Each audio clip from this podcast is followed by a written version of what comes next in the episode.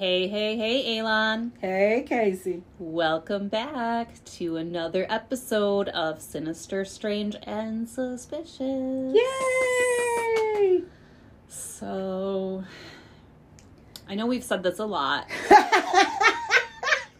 but we really are back now, and we actually spent a lot of time today coming up with our goals for the new year and um, our plan so that we can actually be more consistent with our content. Yeah, we have definitely heard from some of you guys that you are seeking more content, and we will be giving it to you throughout the new year. So, um, in the past, we tried to maintain a once a week schedule, and we actually both are um, stepping into and adjusting to brand new professional roles um, that have kind of taken up a lot more time than we thought they would and a lot more brain space. So, I we both kind of agreed that for now, we are going to go to a once every two weeks schedule because we feel like that will help us to maintain that consistency and enjoyment, but also give the attention to our children and jobs and partners and such. Mhm. So I think allowing that, splitting it bi weekly, I feel like would allow us to see it as our fun get together friend time like it used to be rather than another obligation. job. yeah. So, um, you know, we're really excited to step back into this role. I know for me, this podcast is literally the only thing in my life that I do just for me. And that's important. It so is. I'm I'm excited to pursue this in the new year. And um, today we kind of mapped out all of our future episodes through mid April. yeah. And we've got a lot of really great content coming, so that's awesome.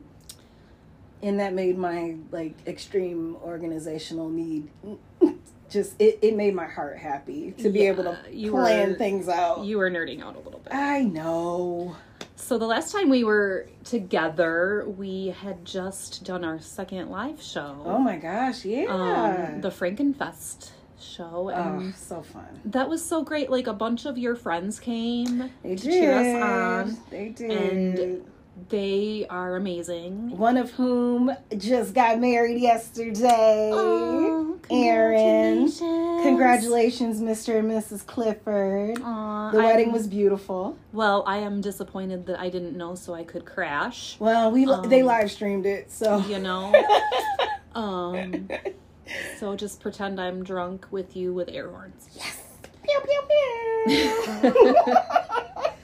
Um so yeah, we've got some live shows coming up this spring and summer already lined up.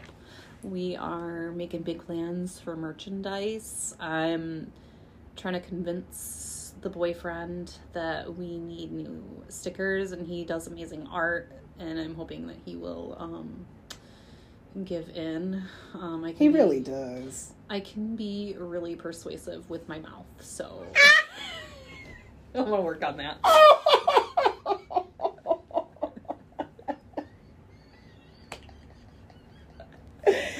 It's like, all right, I'll do that thing you like. There's never a shortage of that thing that he likes. I, I dig it. I dig you. it.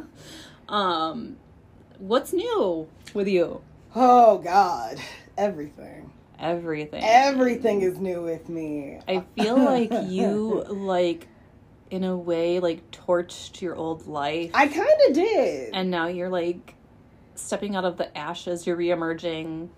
Yes, I'm here for the phoenix analogy. Yeah, yeah. Um, I mean, I, I so I left the county health department. I it was no there wasn't really much uh, growth for me there. yeah. Um, and I took a leap of faith and came on as a staff member of the nonprofit that I've been the board chair of for several years. And I'm here for this journey for you. Like in such a short amount of time, the um, the blossoming that I've seen with you, like it's just.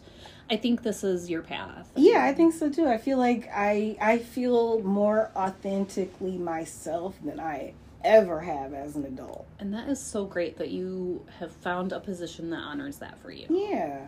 So I have like I'm working with some people that I absolutely adore and spending time with people that I want to spend time around Yeah. and that's not to say that I don't miss my nurses from NFP and I I miss no, my I- former coworkers at the county but They're still amazing, but they were not where you needed to be. Now. right you and they and I You were too big for those bridges. exactly everything that i learned working with them in those relationships have served me here really really well Well, yeah. and i'm still able to maintain connections with them and that's Yeah. wonderful And I'm sure that some of those people will follow you wherever you go. Like that's just you know yeah i feel like that's the nature of the work you know absolutely. and what about you Uh, well, I too changed jobs uh, actually twice now. Um, the first one did not work out. The company that I was working for did not share the same ideas about patient safety and staffing ratios and things that I have found to be typical. So we parted ways, and I ended up stepping into a role as a hospice aide. And I'm still in training, and it's all very new, but it feels much more in line with how I want to spend my time and mm-hmm. the the level of care that I want to provide. So I'm excited for that. and that's awesome because I, I i know how that things went at the first job and providing these families and these patients with effective safe high quality Mm-hmm. care that's that's why you do the work It's so true. not being able to do that Yeah, and this job will has a significantly lower caseload, so I will have that time to go above and beyond when I lower turnover i Want to. suspect too Um, I think so. This new company really, um, they seem to want to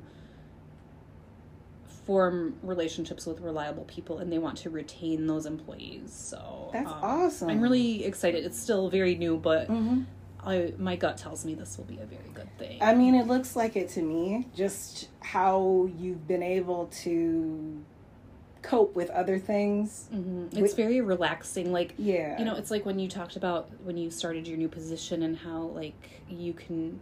It's a much more relaxed atmosphere. And yeah. you don't have to be paranoid about your boss knowing what you're doing every moment of the day. Exactly. Like it's just it's it's weird to get that kind of comfort and trust and I'm going to like it I think. I think so too. My anxiety has decreased a lot since I made the switch. That makes So- sense because you're not as um, you haven't seemed as high strung. Well, I'm not doing the 12s anymore, which God, is so That was bad miserable. bad juju. hmm Um, and then um, the boyfriend is just he is very excited because the new Ghostbuster movie came out, and Of course. he lives for Ghostbusters. So I've been able to um, kind of participate in some of those events and things, and it's that's kind of fun getting to know him in that way. So That's if you live in. Kalamazoo and you see the Kalamazoo Ghostbusters out and about, make sure you say hi to them and grab the cute one's butt. Oh my god. Please do not assault. His jumpsuit says Snyder. Oh my god! butt. He has a Please great- do please do not assault our favorite Ghostbuster. He has the best ass. Grab it. Get a handful. Get you a handful. oh my god!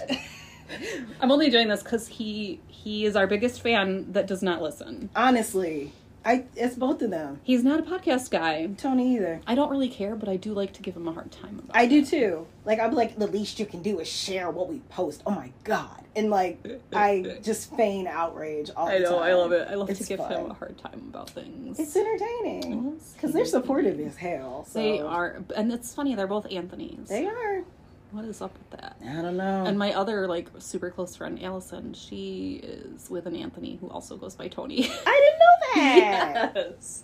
Yeah. I love Allison. She's funny. She's super cute. Mm-hmm. All right. So, do you want to hear some dad jokes? Of course I do. Um, so a Bigfoot is sometimes confused with Sasquatch, yet he never complains. Oh, oh God.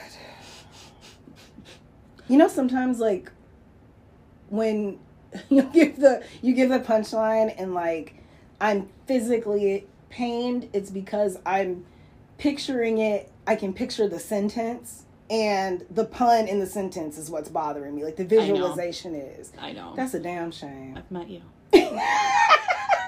so, for those of you who do not know, Élan is very obsessive compulsive and she has like a linguistics thing. Like I do. It's like a I don't know what you would call it, like a kink or something. I do. It's, like a it's it's it's she's I've got a thing I've got a thing for linguistics and origins of words and yeah. dialects and all Like- that stuff. Like one of the first episodes we did was she based it on the phrase "Sweet Fanny Adams" because it had such a disgusting origin story, and she needed to share that with the masses. So, That's my thing. um, yeah, go listen to that. That was fun. That's a Um, good one. The quality is shit, but it was It a good is. episode. Um, yeah. When we get big enough, we'll be able to remaster our old episodes. Yes, it'll be great. That'll be fun. Coming, coming soon. So, um, they say there's a cryptid by the train station that drinks whiskey late at night, but I'm sure that's just a bourbon legend.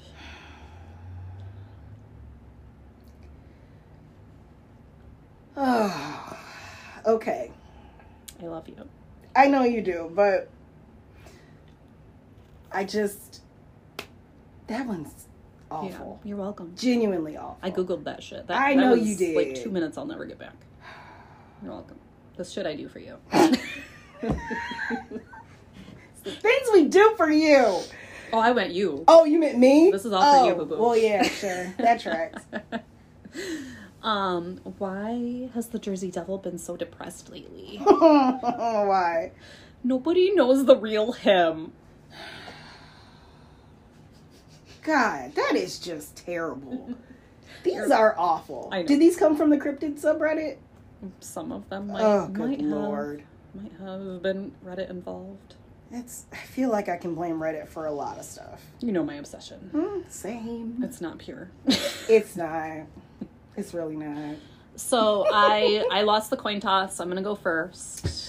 Um, in case you didn't get the memo, we are talking about cryptids again today. Because these are like our favorite category. Um, I like to try to match the dad jokes with the topic when I can. That's a little fun fact for you. So I mean, if they have have if they've listened to more than one episode, I feel like the average person would figure that out. Yeah, but you know, it's funny. You didn't know until I told you the one time. How long? What about the themed? Yeah. Oh yeah, yeah. Remember yeah. how long I well, before, before? we yeah we didn't like we never actually had a conversation about the themes. They're just terrible fucking jokes. Mm-hmm. Yeah.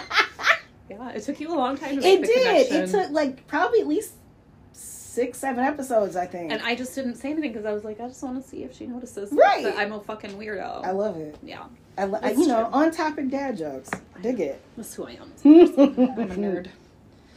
Nerd, nerd, nerd. So, I was on Reddit and I, I don't know how I've never stumbled across this before, but the topic of Hat Man came up. hmm and um, it was in reference to how people purposefully overdose on Benadryl to initiate these hallucinations of the Hat Man that are completely terrifying. and I just I didn't understand why you would want to purposefully bring a Hat Man into your life. Also, overdosing on Benadryl gives you like awful diarrhea. So Well, and not just that, but like it makes you really dehydrated and gross, and Also true. not great for your heart, guys. Don't please don't do that. We do not recommend this. Diphenhydramine is not is, is Don't not play. a fun. Don't play. That's not a fun uh, experience. So, um, descriptions of shadow people have been passed down from generation to generation, probably since the beginning of time. They were included in not only folk tales, but important religious texts as well.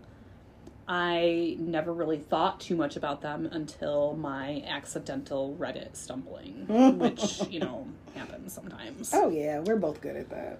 Um, kind of before we go into Hatman specifically, we're going to talk about shadow people in general. Um, Élan, what Mhm. what do you know about shadow folk? that most people see them when they are either like super super super overtired Mhm. or Stress, stressed yes there's something there's some kind of like cortisol or something. yeah brain. like there's like Yeah. panic involved Mhm. Um, have you ever seen a shadow person? yes absolutely Do you want to tell us about it? that would be um that was actually my first time taking ambien Oh no! as a as a teenager You want to hear a creepy side note about Ambien? what Okay, so for those of you who don't know, my uncle is Ed Gale. Now, Ed Gale is a wonderful, if not dramatic man who used to perform in B movies, and he also happens to only be three foot tall, three foot four inches to be specific. He is someone who has struggled with insomnia for most of his adult life, so he has Ambien, which he takes as prescribed. right Um, and he had this assistant who sta used to stay with him at his old residence, and he would be taking this stuff that is Ambien or something similar to it. I don't remember which, but he would like get up in the middle of the night and stand over her and just stare at her while she was sleeping. Oh my god. Okay, Like, you know I normally love Uncle Ed stories. That is fucking horrifying. I know. Imagine Oh. this short guy just staring at you blankly Especially since when you he wake has- up. He, And he plays. he's been Chucky. playing in horror movies for forever. Uh huh. That's fucking terrifying. I know. You're welcome. Oh, see, image. I'm gonna have some fun dreams tonight. Um, but yeah, so this is my first time taking Ambien. I'm like 16 or 17, and they basically told my mom to secure my room, like make sure that my windows are locked and the door, like she keeps an eye on whether I'm walking through the house, whatever. Fun fact: I am an I am a notorious sleepwalker in our family. Like they had to baby proof our house to keep me from hurting myself or Oh, getting no. outside. Um, so yeah, when I'm stressed out, I sleepwalk and do weird things. All right. So, my experience with it was I ended up kind of, I guess I took the Ambien in my normal bedtime, get completely knocked out. Then it was like my my brain woke up before my body did, so we have the sleep paralysis. Ugh. And while so instead of like the sleep paralysis monster some people have, I had a shadow man. And he's probably about six feet tall. I saw like a like a wide brimmed hat. Oh, girl, you got the hat man. And he was he was sta- like I didn't feel scared or anything. He Sure. just was He was- present. he's like a voyeur. Yeah, like he was just standing like outside my bedroom door, like between my Mhm. room and my brother's room. So he's right outside the door and I could see him. He never came any closer, but I could feel like I could feel like I was being watched and it was scary because I couldn't do anything. Yeah. So yeah, I just kind of pa- I had a really really intense panic attack and fell back asleep. So I don't know if I passed out because Terror. shortness of breath or Yeah. what. But yeah, that was very scary. You know, I too have seen the Hat Man. Oh shit. I was not on drugs, but like we said before, um, you know, times of stress or turmoil or things, and um, I can remember as far back as twenty years ago Mhm. experiencing this, like, and it always is cyclical. Like if if it's a bad time in my life or whatever, and Yep. I can remember I don't get the frozen in place thing. Mm-hmm. What happens to me is like I wake up with the understanding that someone is in the room. Oof. And sometimes I can see the figure, sometimes I can't. Mm-hmm. But every time it's that fight or flight thing, and I have to get the fuck out of there. So usually when I wake up, I'm already halfway out the bed running away Wow. from the hat person. Um, and I don't become really aware of what is happening until like I'm like the one time I can remember I jumped out of the bed and was halfway down the stairs Damn. before I was like fully awake and could calm myself down and be like, oh yeah, you're safe. It's not like Right. This isn't logical. this is not a danger Mhm. situation. So yeah, it's interesting how um, we are two very different people and two di- very different um, situations and lifestyles and whatever, but we've had very similar experiences, and that is Mhm. that's kind of a theme we're gonna notice here. Love it. So, the experts over at Wikipedia define shadow people as a perception of a patch of shadow as a living humanoid figure and interpreted as the presence of a spirit or other entity by believers in the paranormal or supernatural. Um, these things mostly appear as dark silhouettes with human shapes and profiles that kind of flicker in and out of your peripheral vision. Um, but there have also been reports of shadow animals as well, which I kind of like. I wouldn't mind that. I feel As long as it's like a domestic animal. there's something really witchy about that. I know, right? I like that.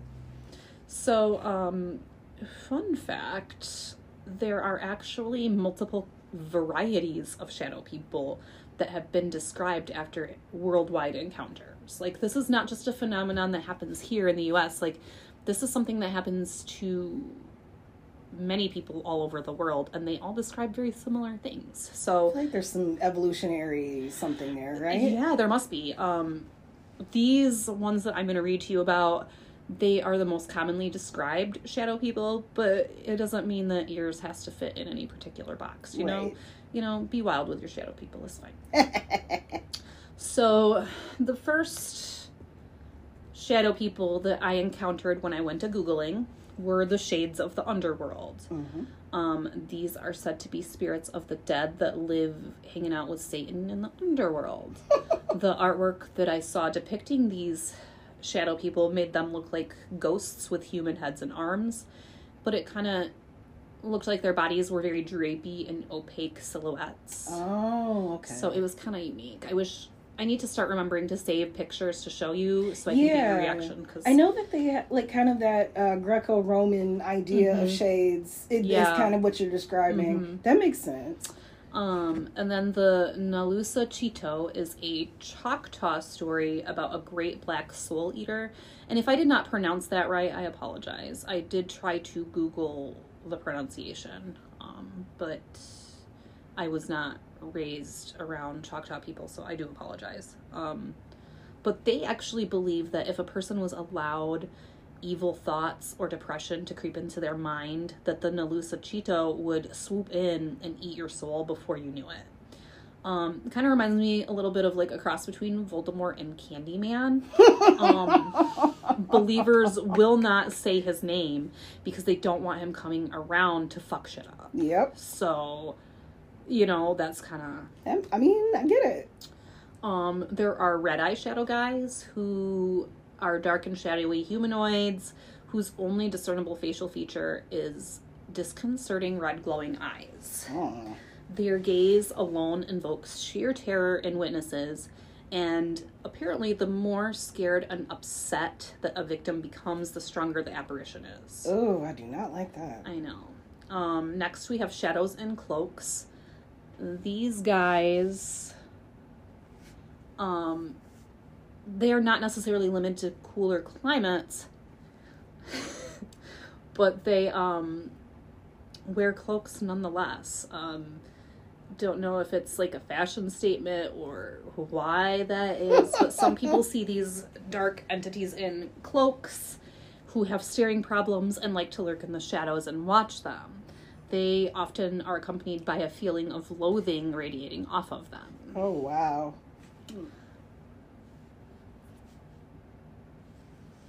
Um, there are misty shadow people. Um, misty shadow people are exactly like they sound. They appear as puffs of black smoke like vapor and they follow you around like a dark cloud. And they seem to be really attracted to negative emotions. Ooh. I kind of imagine it like the Peanuts character that had the rain. Oh my cloud. god, I was just about to say that. Like line or not Linus, the pigpen Yeah, with his yeah, cloud of Yeah, big head with Gross. That's kind of like I like to envision the misty shadow people. Like I they're can just see that. kind of following your aura around when you're in a pissy mood or whatever. and then my favorite, the shadow animals. These are not nearly as common of a phenomena, but they are allegedly much harder to spot. um, they tend to stay lower to the ground and move very fast. These entities are known to be mischievous at times. And there have actually been times, um, I used to have this cat who was 38 pounds and he was like the love of my life. and he was the best thing ever. And he died six years ago. Um, he had a tumor and had to be put to sleep. And it was probably one of the most traumatic things that I ever lived through. And um, sometimes when I am alone in my apartment, I see like a big blobby shadow on the ground out of the corner of my eye. And it's always the size of a good sized pumpkin, low to the ground, and more lumbering than anything. Like my fat cat was not fast. That's what I say. I'm like, as you would expect a, a large cat to be. Right. Um, but I always have the feeling that this shadow blob is of the cat like nature. And so I like to just think that it's my beloved fat cat paying me a visit. Like, that's kind of a sweet, comforting thought to I me. love that. He just comes back to check on you every now and then. I hope that's true because Mhm. I, I love him. I've decided that it's true. Oh. So, the end. Um, and then, so last but certainly not least, we have the famous Hat Man. Mm-hmm.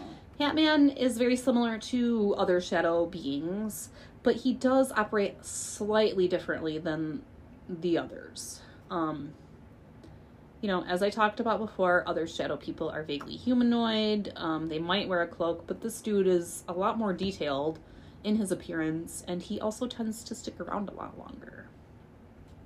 Um, so he is described as being between six and eight feet tall. Mm-hmm.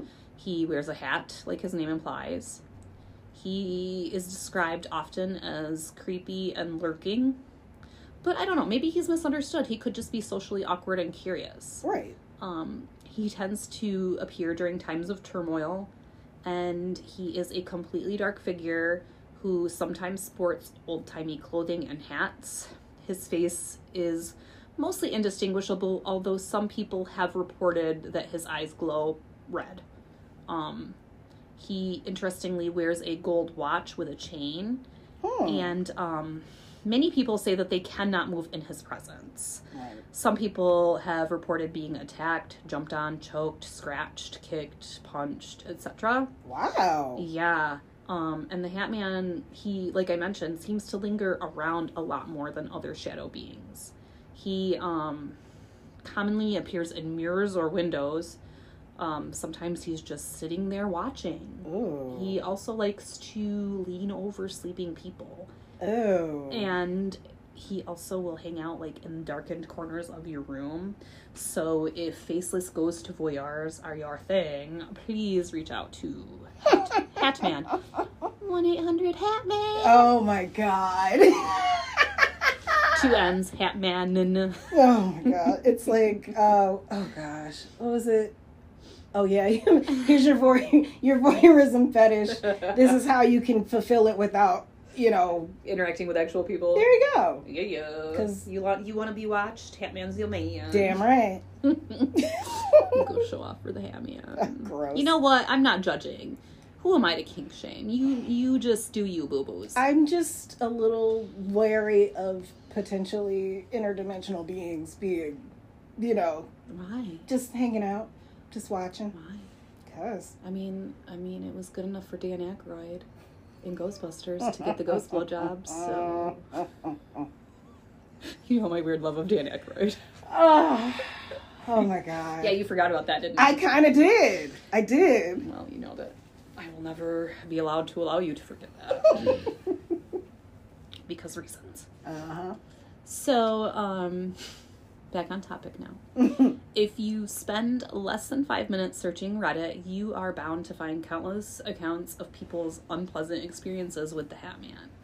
He has actually inspired music, documentaries, and even crappy little websites dedicated to people sharing their experiences with Hat Man. it's like the old GeoCities. it's just like that. I found this. I found this one who takes itself very seriously, but it's not very serious when you read it. It's very unprofessionally done, and I will send it to you later. oh, I absolutely need that. It's gonna kill you. Yes.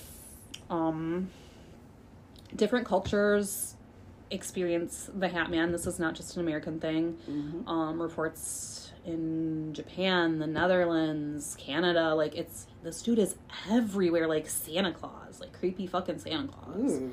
Um, but like literally like each culture has their different name for him but each name translates to explain that terrifying awake but paralyzed with no control feeling. Ooh. like that's just fascinating to me. Um so poor anthony my boyfriend the ghostbuster he he's been struggling with sleep parasomnia things a lot lately and um one of the things that happens to him is he doesn't see a being either but he does report that he sometimes will not be able to move it's like he's attached to the bed Yep. or like the blankets are pinning him in place and he's Oh, that's like, a really good way to put it. and he's like it i could see where someone would take that as you're being held down or Yeah. your brain would process it that way so i thought that was kind of interesting um fun fact did you know that sleep paralysis affects around 10% of the population I, I would have thought that would be a much higher percentage. i mean but still in the whole world that's a lot Hmm. That's of a lot of fucking people. Yeah. you know it's not like five people it's True. a lot it's a lot um the experiences that these people seem to have are all very similar to each other Mhm. Um but i want to stress like that doesn't mean that there's necessarily a supernatural component Mm-mm. to these bizarre and terrifying experiences there might even be like a scientific explanation That's what I'm betting on. what? Some kind of like medical something. science what You know, that's unheard of. So, um, there are these two neuroscientist dudes, and they're pretty famous, I guess. I don't know. I don't know much about neuroscience, but this one article that I briefly skimmed said that they are well known and famous in their fields. Um, Baland Jalal and V.S. Ramachandran. Um, they actually propose a theory that some people hallucinate shadowy figures during sleep paralysis. Um, and they believe that that's because rapid eye movement sleep will oftentimes create more emotionally charged dreams. Mm. So our brains, to protect us, paralyze our body so that we don't hurt ourselves. Um, and then sometimes we are idiots and we wake up mentally while we're still under the effects of that sleep paralysis. And um, whatever the chemicals are that are shooting around in our brains at the time, sometimes will produce vivid and terrifying dreams that will still be happening when you're awake. Oh boy. So um, they believe that like the part of your brain that's responsible for processing the body map and yourself gets like disturbed. Oh. So then it's like you're looking at yourself, but you're not. So Oh the, wow. so that image that you're seeing, the dark figure is it's actually you. You're looking at yourself in a weird way, like you're projecting Huh. yourself outside of yourself. That's neat. I like that theory. Isn't that weird? that totally makes sense? um Because human bodies are fucking weird. So yeah, it's just basically you, the dreamer, are projecting a human-like figure in your brain. Um, I didn't even know we could do that. That just brings us like you remember our our brain diseases episode, Mhm. like our first. Oh my god, that was such a good episode. like how we talked about. We just have this bowl of goo Yeah, with, with goo electric. electricity Mhm. that makes us people. Ooh, It makes us Ursula, functional. if you're listening, electric Jello. That's for you, Ursula. yes, adding that to our band names list. Um so yeah um that's kind of the scientific explanation but you know that i'm a weirdo and i like to think about like what are some alternative explanations That's our favorite part. i feel like jimmy kimmel whenever i'm like this like I get it. you know Yeah.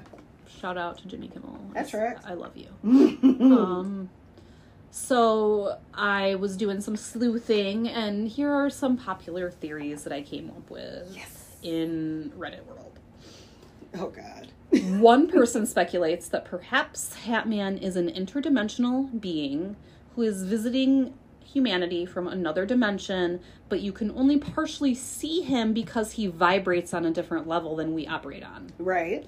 So I've heard that one. our vibrations are not aligned, so we see him as this shadowy wisp of a man. hmm It's interesting.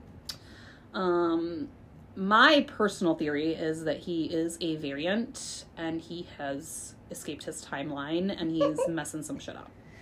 And that is why there's a pandemic and the world is falling apart. Yeah, that also really tracks. Fuck you, Hatman. Um, he could also perhaps be an astral projection, Mm-hmm. which, for those of you who don't know, that is the shadow of a person who is maybe currently traveling outside of their human body. Um, another theory that I really like maybe he's a demon who came to feast on all the negative feelings that people feel around him. Like he causes the negative feelings so he can consume them and get stronger, you know? Oh, Okay, I got like it. Like kind of an instigator fuckface. um, and then finally we have aliens, time travelers, and ghosts, as well as perhaps just the imagination of the people who are experiencing the phenomena. There you go. You know, Yep. so that is my very brief explanation of shadow people. I love it. I love it. I anything that I mean, in, in my mind, that things that are shared experiences. I, I don't know. I always think, you know, so, things that we all do tend to have some kind of evolutionary background. Yeah. and I just really enjoy that. Like the like the whole uncanny valley um, concept, like something that looks human but very clearly is not, and why that is so uncomfortable for us. I enjoy that a lot. Me too. This was fun. This was a fun one to This look into was, was. because it's not really harmful to anyone. Exactly. You know, it's not a trauma thing, and sometimes it's nice to just do those lightweight Yeah, research we need things. those especially with uh, multiple serial killer coverage. there we got we got a lot of murdery goodness coming up in December For and real. January. For real. Um, and then just so you know, in February we're gonna bust out some like weird sex shit yes. because Valentine's Day is coming, baby. We do have we we always keep the the Valentine's Day episode is always atypical Valentine's celebration. extremely. Last year was Dick Disasters. Oh, so good. That's a great So- episode. So so good. Also, go listen to that one if you haven't yet. It's great. That's probably one of my favorites. So, what are you going to tell me about today? So I like this particular topic because it takes me back to my childhood. Ooh, I'm excited. All right. So I was super excited for this episode because, you know, as we all know, mythology and folklore from around the world have a special place in my heart. Yes. Um, so for those of you who uh, have not, who are unaware, um, I spent a lot of time reading growing up, like huge bookworm. And the biggest thing that I wanted when I was little was my very own library card. Aww. So for my seventh birthday, I begged my parents to take me to the Lansing Public Library so I could get my own. So that morning, we had breakfast at the Flapjack Shack, which was my dad and I's tradition. That's so cute. And he turned me loose in the library kids section. And one of the nicest things about Lansing Public Library, at least, you know, back in the 90s, is that they had entire mythology and folklore section, you know, way back then. And on my first trip, I went home with a stack of books that I immersed myself in for basically a week.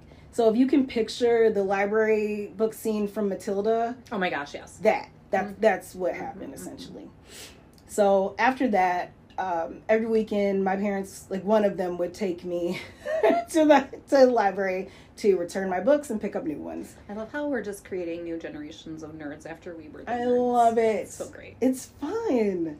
So then, by the time I was nine, I had read every single book in the kids' folklore section. I'm not shocked. and was given special permission to check out two general circulation books a week by the librarians Oh my god, you're so cute. which is really was really against the rules at that time so like they were total rebels and i was I very that. excited about that so Way to rebel. i know right so this and once again this is something that most people don't know about me but i am essentially a walking mythological encyclopedia It's true. It's very impressive. yeah largely due to being given that opportunity Listen, I'm not impressed by a lot, but you fucking impress me.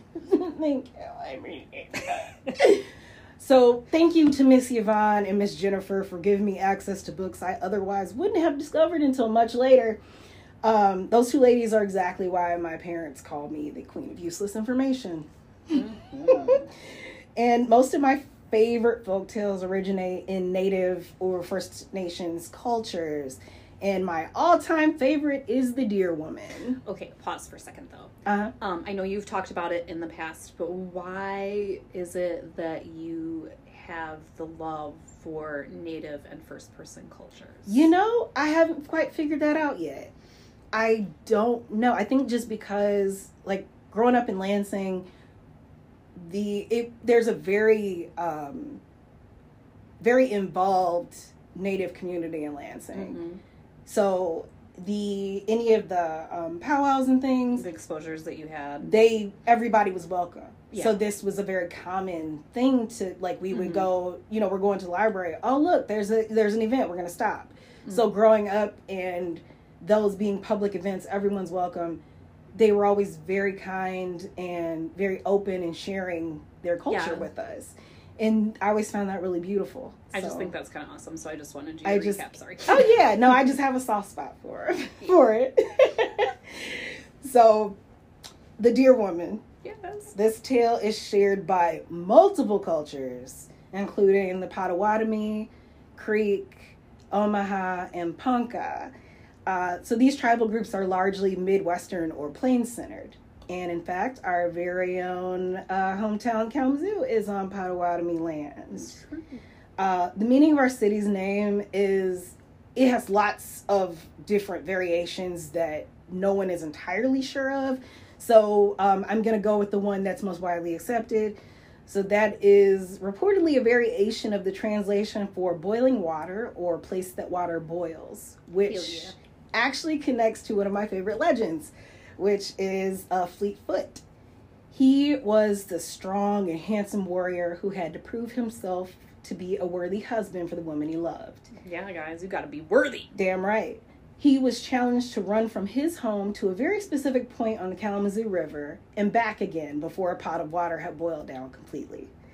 He did it, they were married, and they lived happily ever after. I love it. That's one of my favorites because it's it's quick and easy.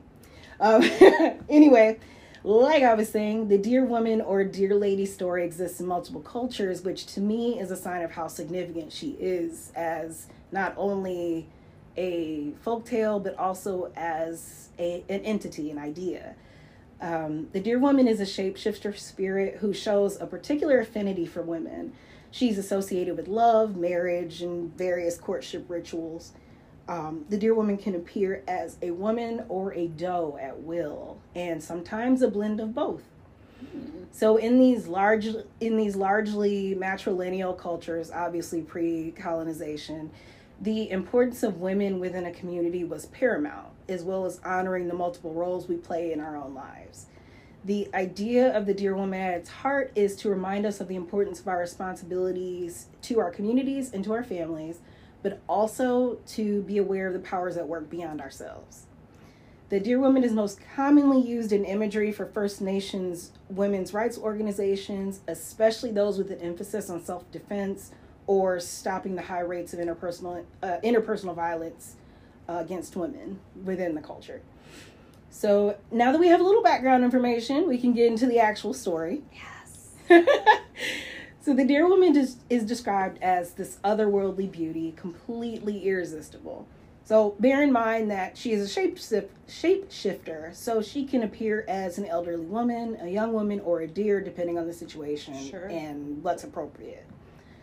She frequently appears as a beautiful young woman with the legs and feet of a white-tailed deer, i.e., Mm. hooves Hot.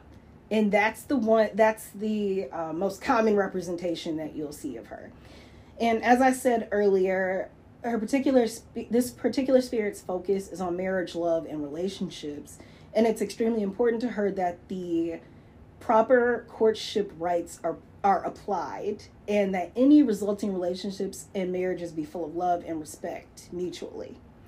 The areas of love marriage and fertility are her territory. She is often asked to assist women in conceiving children, serving in a purely benign capacity. Like she's just a protectress of hearth and home. Um, these things that are considered, you know, largely feminine arts. Um, and of course, there is a dark side of the deer woman. Now, her singular intent on enforcing the bonds of marriage and the sacredness of reproduction and the reproductive act are um, important as ensuring cultural survival. Mm-hmm. Some of the more classic tales of Deer Woman, usually told from the male perspective, of course, cast her as this incredibly dangerous entity intent on seducing and murdering men at random. and in those tales, the men's lives end either by the Deer Woman leading them to their deaths via accident or alternatively by making them fall completely, completely in love with her and then suddenly disappearing. These men are so very consumed with their love and obsession with the deer woman that they leave their communities and homes to search for her. Unable to find her, the men continue wandering, eventually sink into a deep depression, give up eating, and ultimately die of some kind of, you know, wasting disease. You know what this kind of almost reminds me of, but what? not quite. It kind of reminds me of the chick that haunted Bela Lugosi. Exactly. Yep. That's interesting. So, the Deer Woman is a spirit meant to teach the overall importance of marriage and family within the community. And it's just funny to me that from a male perspective, that seems as it seems to be random cruelty. Yeah. he was minding his own business. Um, so, like all folk tales, the Deer Woman story has evolved for modern times. The current iteration of the Deer Woman places her in a role similar to La Llorona or the Boogeyman. Yeah. She's used to force children and young adults into behaving, basically to just scare the shit out of them, so they I mean, so they straighten up and listen, fly right. Moms do what they gotta do. Okay. it's fairly common to hear Native American mothers and grandmothers warning children from being careless or playing too far from home explaining that the deer woman would come and take them away or it could cause them to die in an accident. For young men, especially those approaching adulthood, it's different. Those same mothers and grandmothers warn their young men against promiscuity and drunkenness, citing the risk of encountering the deer woman on their adventures and becoming her victims. Ooh, so, deer woman is just code for hussies. Maybe. So, this is especially true for married men who harm their spouses. In cases where a man has a history of mistreating his wife by cheating on her or physically harming her, he's clearly courting danger. Like he earned it. Yeah. The tears and broken hearts of women are essentially the bat signal for Deer Woman. Mm. So usually the Deer Woman appears just off the side of the road or sometimes behind a bush, coaxing men to her. So, similarly to sirens or succubi, the men are enchanted by her and willingly follow the spirit deeper into the woods and away from the road. The men almost never notice her furry appendages until it's much too late. Oh no. Mm-hmm. She then lures them closer and closer. Then, once they're they're within arm's reach, bam! She tramples them to death in a gruesome display of retribution. Yes, girl. Okay. The more modern version of the Deer Woman is obviously more violent, taking an active role in, in the demise of men who cause harm to the women who love them. Some tribal lore explains the origin of the more violent Deer Woman as a woman who was transformed into a deer after a violent assault. Others treat the transformation as an act of mercy from the original Deer Woman. Basically, um, she witnesses the murder of a young girl by a group of men the deer woman uses her powers, brings the victim back to life, and gives her a portion of her powers in order to take revenge. Mm-hmm. I've also heard stories from those who believe both the original Deer Woman and the new one to be the same. Basically, the increase in brutality is explained by the genocidal effects of colonization, which totally makes sense. Hell yeah. That makes way more sense to me, and I just think perhaps the Deer Woman is sick of the suffering of women at the hands of men in power. Yeah. So there have also been tales of what happens to men who attempt to catch deer women, which is actually I, I enjoy these too. Um, this was one of my favorites growing up. It it kind of harkens back to um, there's that one fairy tale about the princesses that wear out their shoes Mm-mm. every night. No one can figure out why. So the story goes that a man met two young women at a tribal dance. They were both absolutely stunning and super agile like way more than would be normal for a human woman. After the dance, he would try to speak with them, but they would always disappear. And no one knew who they were or where they were from. This happened a handful of times, and the man decided to try laying a trap for them. This time, when the ladies arrived for the dance and participated with everyone, he was able to tie a string to their dresses. He kept a grip on the string so when the women ran away after the dance, he was able to follow them. When the women realized he was following them, they asked what he wanted. He replied with, To go with you. The women said, All right, near our home is a big hole. We're going to jump into it, and you have to jump in with us. When they arrived at the hole, he did as they asked, and they continued walking. Before they had gotten very far, they came across a cave where there were tons of deer. And apparently that is where all deer originated, was in this Oh, okay. in this cave. So when the man approached, three large bucks cornered him and asked, What are you doing here? He replied, I wish to marry these women. The bucks nodded and told him to wait, as it would soon be time to go out. The bucks told him that when the time came, the women will go out wearing their deer skin, meaning they're in uh, deer form, and then he'll be able to catch them. The, the, the bucks gave him a deer skin of his own, and he went out to chase the does. While he was attempting to catch them, the bucks warned him that he had to be very careful. He asked why, and they told him that humans travel about and must be watched closely. Dogs are also nearby, but they're not they're not as dangerous. He wasn't careful enough and got killed, of course. Of course. The bucks brought his body back to the cavern and gave him another deer skin so he can go out and try again. He gets killed again. Oh Jesus. They brought him back again, gave him another deer skin, but when he died this time, he disappeared for good Well, because he was not worthy of marrying these women. three strikes, you're out. There you go. So the deer the deer woman's story stuck with me growing up simply because it was one of the first folk tale one of the first folk tales I read with a femme at the center acting as the arbiter of justice upon those who cause harm to women and children. I can see why that would resonate with you. I know, right? and I think I might have internalized that a bit. Maybe a little. Maybe.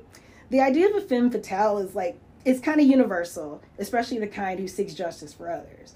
And for many of us, the idea of a woman taking charge of restorative justice resonates. And in my mind, the deer woman is like the ultimate chaotic good.